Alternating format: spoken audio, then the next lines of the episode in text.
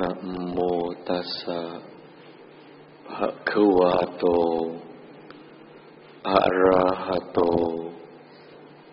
สัมมาสัมพุทธัสสะนะโมตัสสะภะคะวะโต อะระหะโต สัมมา Sambuddhasa Namo tassa Bhagavato. Arahato. Sama. Sambuddhasa Kurangi kejahatan. Tambah kebajikan. Sucikan pikiran. Inilah ajaran para Buddha. Saudara-saudara yang berbahagia, malam hari ini bersama-sama kita merayakan Magha Puja yang seperti tadi telah saya sampaikan atau yang tadi telah kita dengar bersama bahwa Maga Puja memperingati beberapa peristiwa penting. Tadi kita dengar di dalam pembacaan Maga Puja Gata bahwa pada Maga Puja berkumpul 1250 orang biku yang arahat semua atau biku yang telah mencapai kesucian semua. Biku yang 1250 orang ini juga ditabiskan oleh Sang Buddha sendiri. Karena pada awal Sang Buddha mengajarkan Dhamma, para biku ditabis langsung oleh Sang Buddha dengan kalimat Ehi biku. Ehi artinya datang, biku adalah panggilan untuk mereka yang telah ditabiskan. Sehingga begitu ada seorang calon setelah mengucapkan permohonan kepada Sang Buddha ingin menjadi biku. Kemudian Sang Buddha memanggil Ehi biku, datang sinilah biku. Maka pada saat itu otomatis dia menjadi biku. Jadi yang pertama tadi 1250 orang biku. Yang kedua mereka telah mencapai kesucian. Yang ketiga mereka semua ditabiskan oleh Sang Buddha sendiri dengan ehibiku dan kemudian yang keempat mereka datang tanpa diundang. Ini adalah merupakan peristiwa penting pada saat Maga Puja. Dan pada saat Maga Puja tersebut Sang Buddha juga membabarkan satu pokok dharma yang sangat penting yang bahkan dikatakan menjadi intisari agama Buddha yaitu kurangi kejahatan tambah kebaikan sucikan pikiran inilah ajaran para Buddha ini yang diterangkan di dalam Maga Puja Saudara-saudara para umat Buddha yang berbahagia, malam hari ini kita hadir berkumpul bersama. Kita merayakan Maga Puja. Tentu bukan hanya sekedar mengikuti upacara, bukan hanya sekedar membaca parita, tetapi kita harus menggali makna yang lebih dalam. Sehingga kita nanti ketika pulang dari puja bakti ini kita mendapat satu bekal yang kita bisa manfaatkan di dalam kehidupan kita sehari-hari. Yang perlu kita soroti pada kesempatan ini adalah bahwa para biku yang tadi 1250 orang ini sudah mencapai kesucian semua. Padahal kesucian adalah merupakan tingkat yang tertinggi di dalam agama Buddha. Mereka sudah suci, tapi mereka tetap datang, tetap beringin bertemu dengan Sang Buddha. Ini yang sebetulnya perlu kita renungkan pada malam hari ini. Seseorang yang sudah mencapai tingkat tertinggi masih mau ketemu dengan Sang Buddha. Mereka yang telah mencapai kesucian masih ingin belajar lagi dengan Sang Buddha. Coba sekarang kita lihat pada diri kita masing-masing. Sudahkah kita ini mencapai kesucian? Sudah mencapai kesucian belum? Belum. Sudahkah kita kadang-kadang merasa bosan belajar Dharma? Belum? Rajin terus belajar Dharma? Belajar Dharma bisa ditunjukkan dengan misalnya membaca buku. Rajin baca buku Dharma? Males. Nah. Terus terang. Tidak masalah. Saya lebih senang yang terus terang begini. Namanya juga anak-anak terus terang. Ini yang anak-anak terus terang.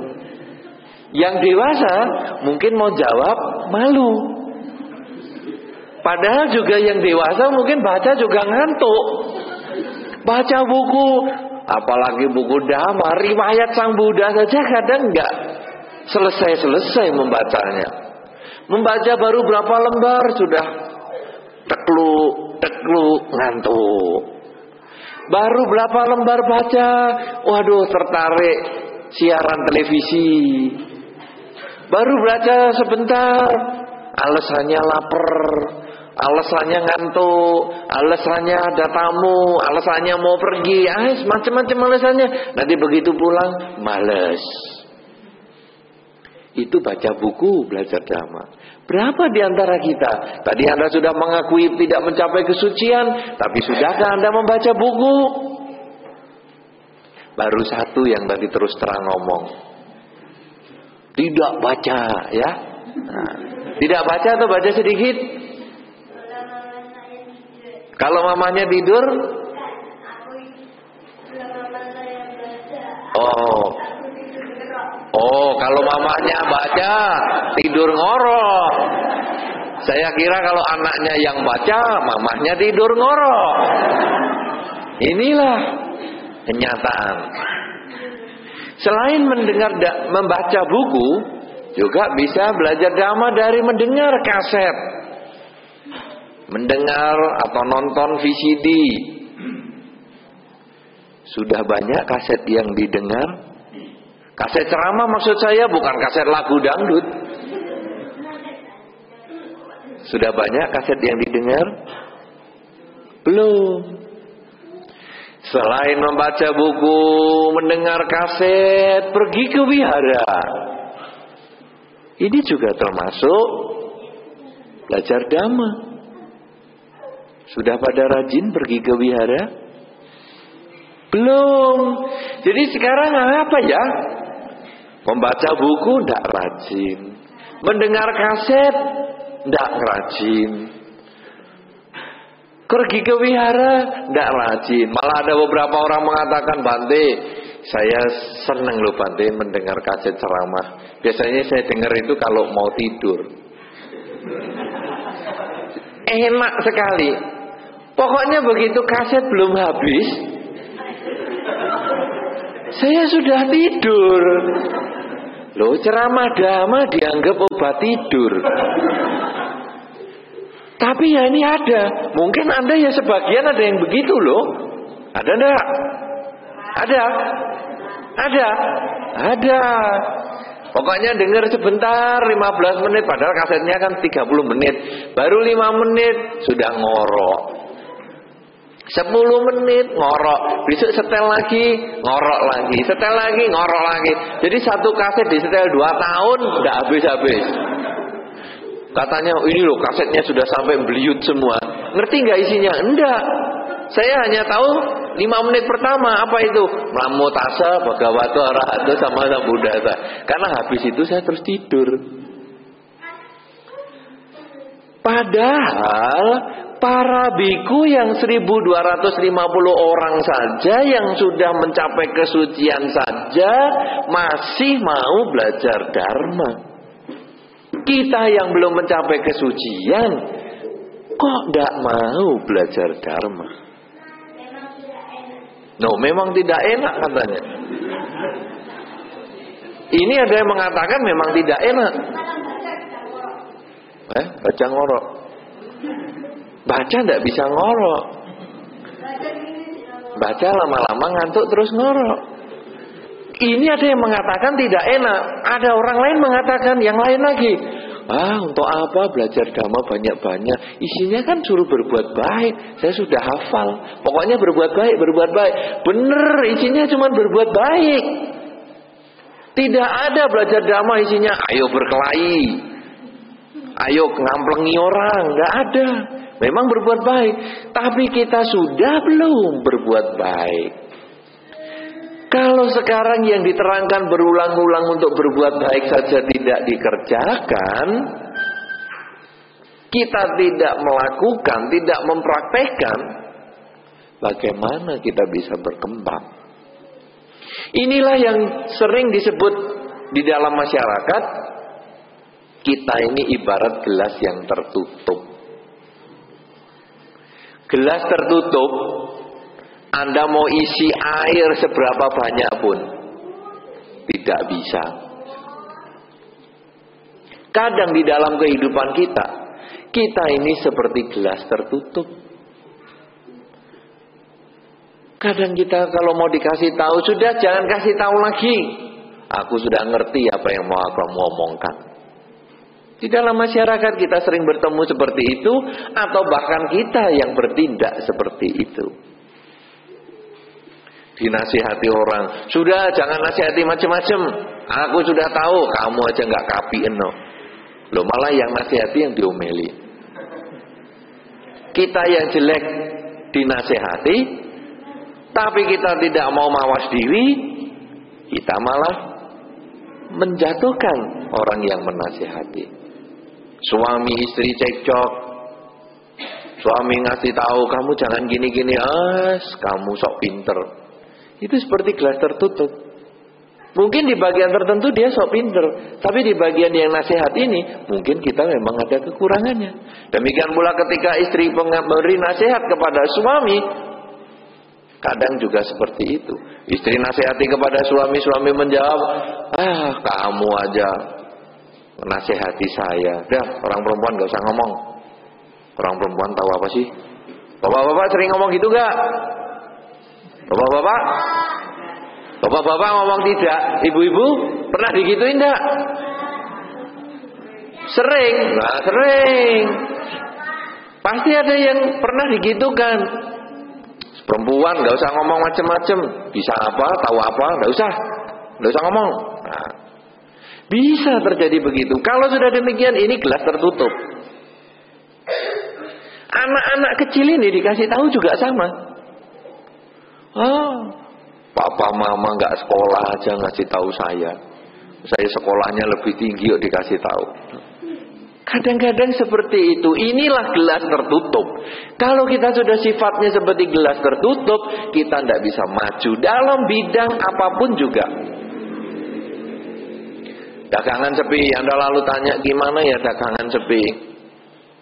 Ya kamu mestinya kan servis lebih baik, buka lebih pagi, senyum lebih banyak.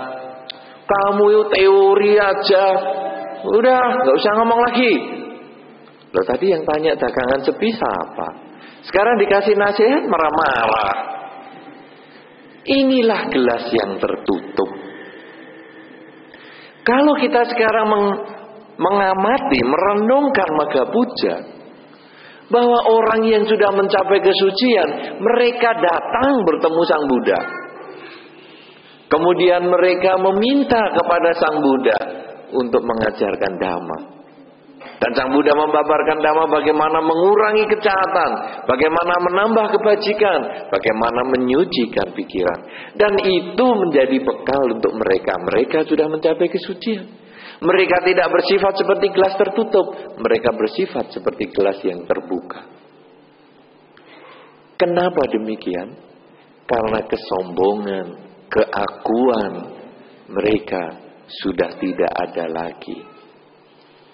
Kalau kita yang belum mencapai kesucian, kesombongan kita, keakuan kita tebal sekali. Begitu kita dinasehati tentang dharma, sudahlah jangan sedih. Hidup ini kan tidak kekal. Eh, kamu kenal dhamma baru dua hari aja sudah nasihati aku yang 20 tahun. Kita seolah-olah menjadi orang yang hebat kita menjadi gelas yang tertutup. Saudara-saudara para umat Buddha tentu sudah sering membaca parita. Sering atau belum? Sering? Sering? Sering baca? Siapa yang sering baca? Tunjuk jari. Satu orang. Coba yang sering baca parita. Tunjuk jari. Satu orang. Dua orang. Tiga orang, tujuh jari lagi. Berapa banyak? Ya, tidak ada sepuluh orang. Siapa yang pernah baca Bojangga Parita? Siapa yang pernah baca Bojangga Parita? Cuman satu. Yang lain tidak pernah baca. Oh, belakang pernah juga. Tahu kira-kira Bojangga Parita isinya apa itu? Gunanya apa? Gunanya dulu. Gunanya bujangga parita apa? Nah, biasanya bujangga parita ini dibaca ketika ada orang sakit. Dibacain bujangga parita. Isinya Isinya apa itu? Salah satu isinya adalah di situ suatu ketika Sang Buddha sedang sakit.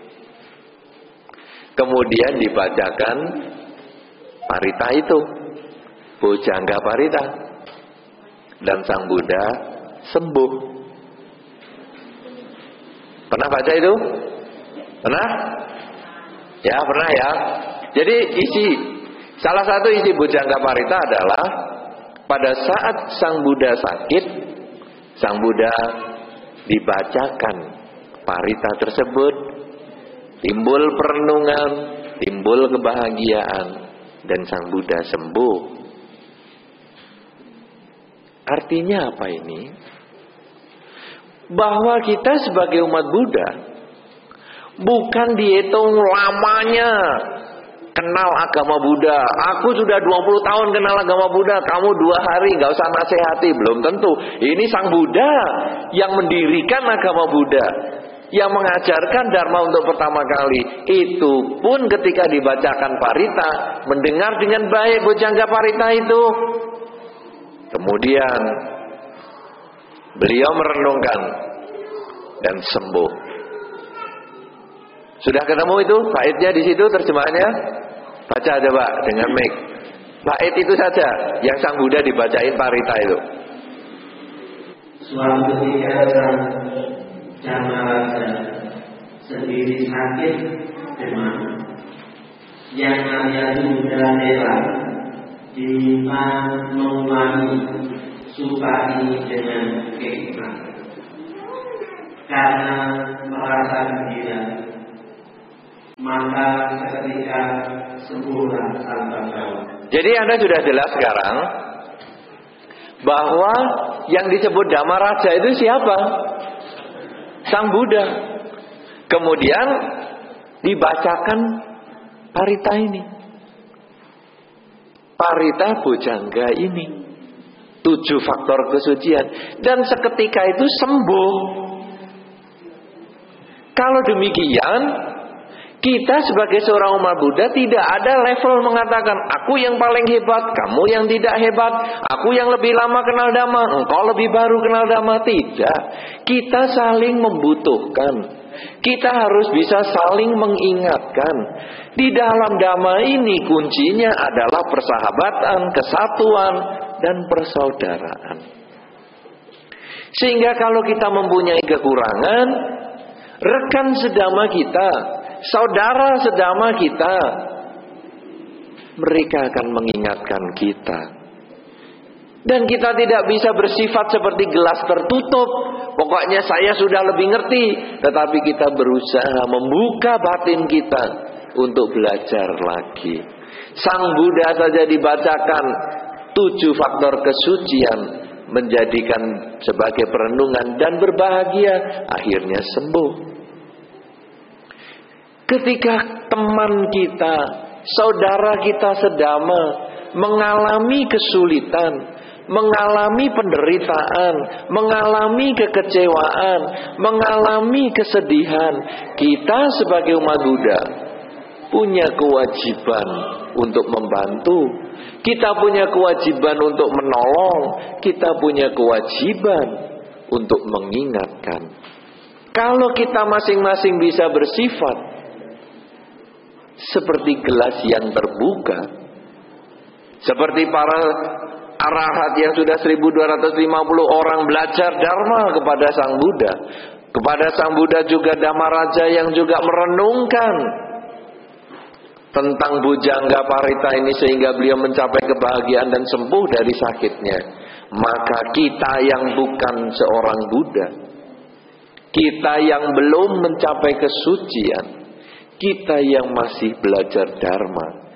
Sudah saatnya kita membuka batin kita untuk selalu belajar dari lingkungan kita.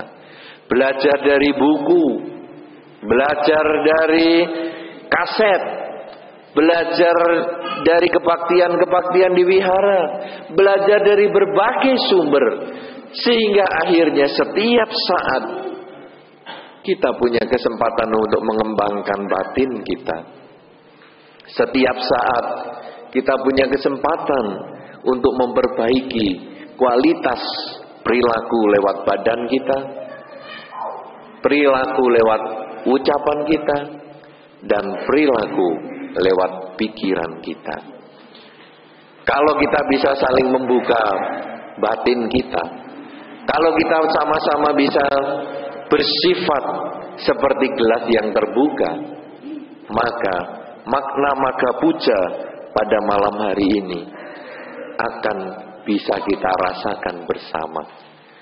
Selama kita masih tertutup, selama kita tidak mau diberi nasihat, baik nasihat oleh pasangan hidup kita, nasihat oleh orang tua kita, nasihat oleh guru kita, nasihat oleh tetangga kita, bahkan nasihat oleh anak kita. Selama kita tidak mau menerima itu semua, makna maka puja ini belum ada artinya. Tapi ketika kita sudah bisa menerima, oh iya, saya mungkin punya kelebihan di bidang yang lain, Kadang-kadang kan orang tua kalau dinasihati anaknya mengatakan, kamu kok nasihati saya? Kamu masih terlahir di alam demit saja, saya sudah ngerti dan bisa berpikir. Kadang-kadang kita menutup diri seperti itu. Dia dianggapnya semua nasihat anak salah. Coba, saudara-saudara, siapa yang sudah punya anak? Siapa yang di sini sudah punya anak? Nah, banyak ya. Pernah Anda menerima nasihat dari anak Anda? Anda menolak atau tidak? Anda sering mengatakan enggak? Anak kecil aja nasihati orang tua gayanya. Pernah enggak? Pernah kan? Nah, sekarang setelah maga puja ini kita jangan lakukan itu. Dengarkan dulu nasihat anak itu. Kalau memang betul, jalani. Kalau memang salah, kita tidak usah lakukan. Sebaliknya Anda sendiri kan masih punya orang tua.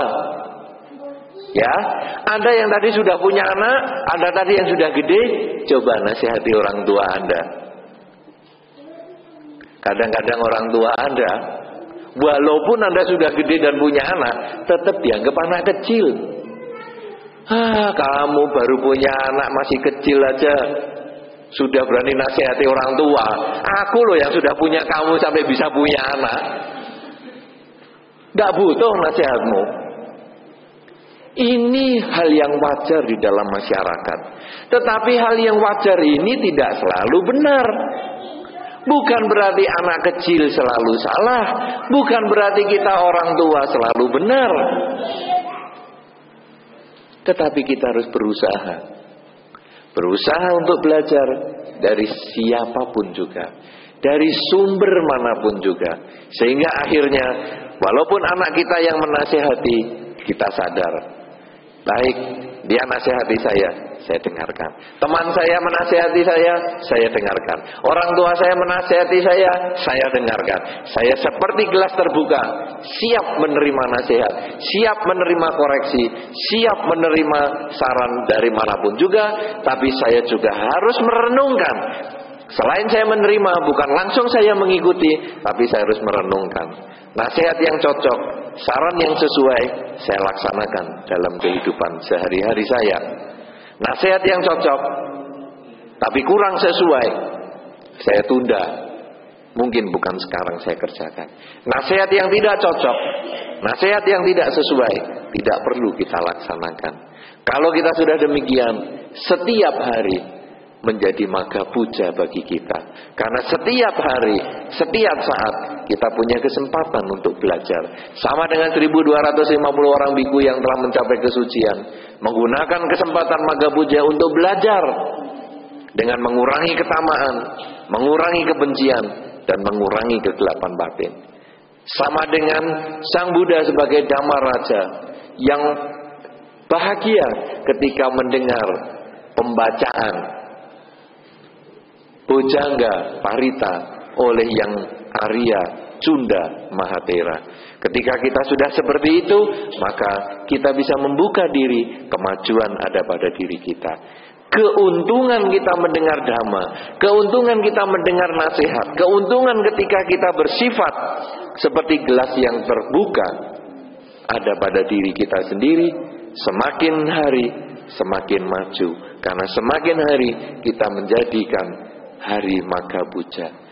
Karena itu saudara-saudara, Maga Puja pada malam hari ini jangan hanya sampai pada upacara. Setiap hari, setiap saat adalah Maga Puja. Ketika kita mau mendengar, mau merenungkan nasihat dari teman kita, orang tua kita, guru kita, bahkan anak kita, bahkan orang yang mungkin sangat Jauh perbedaannya dibandingkan diri kita masing-masing. Selamat Maga Puja.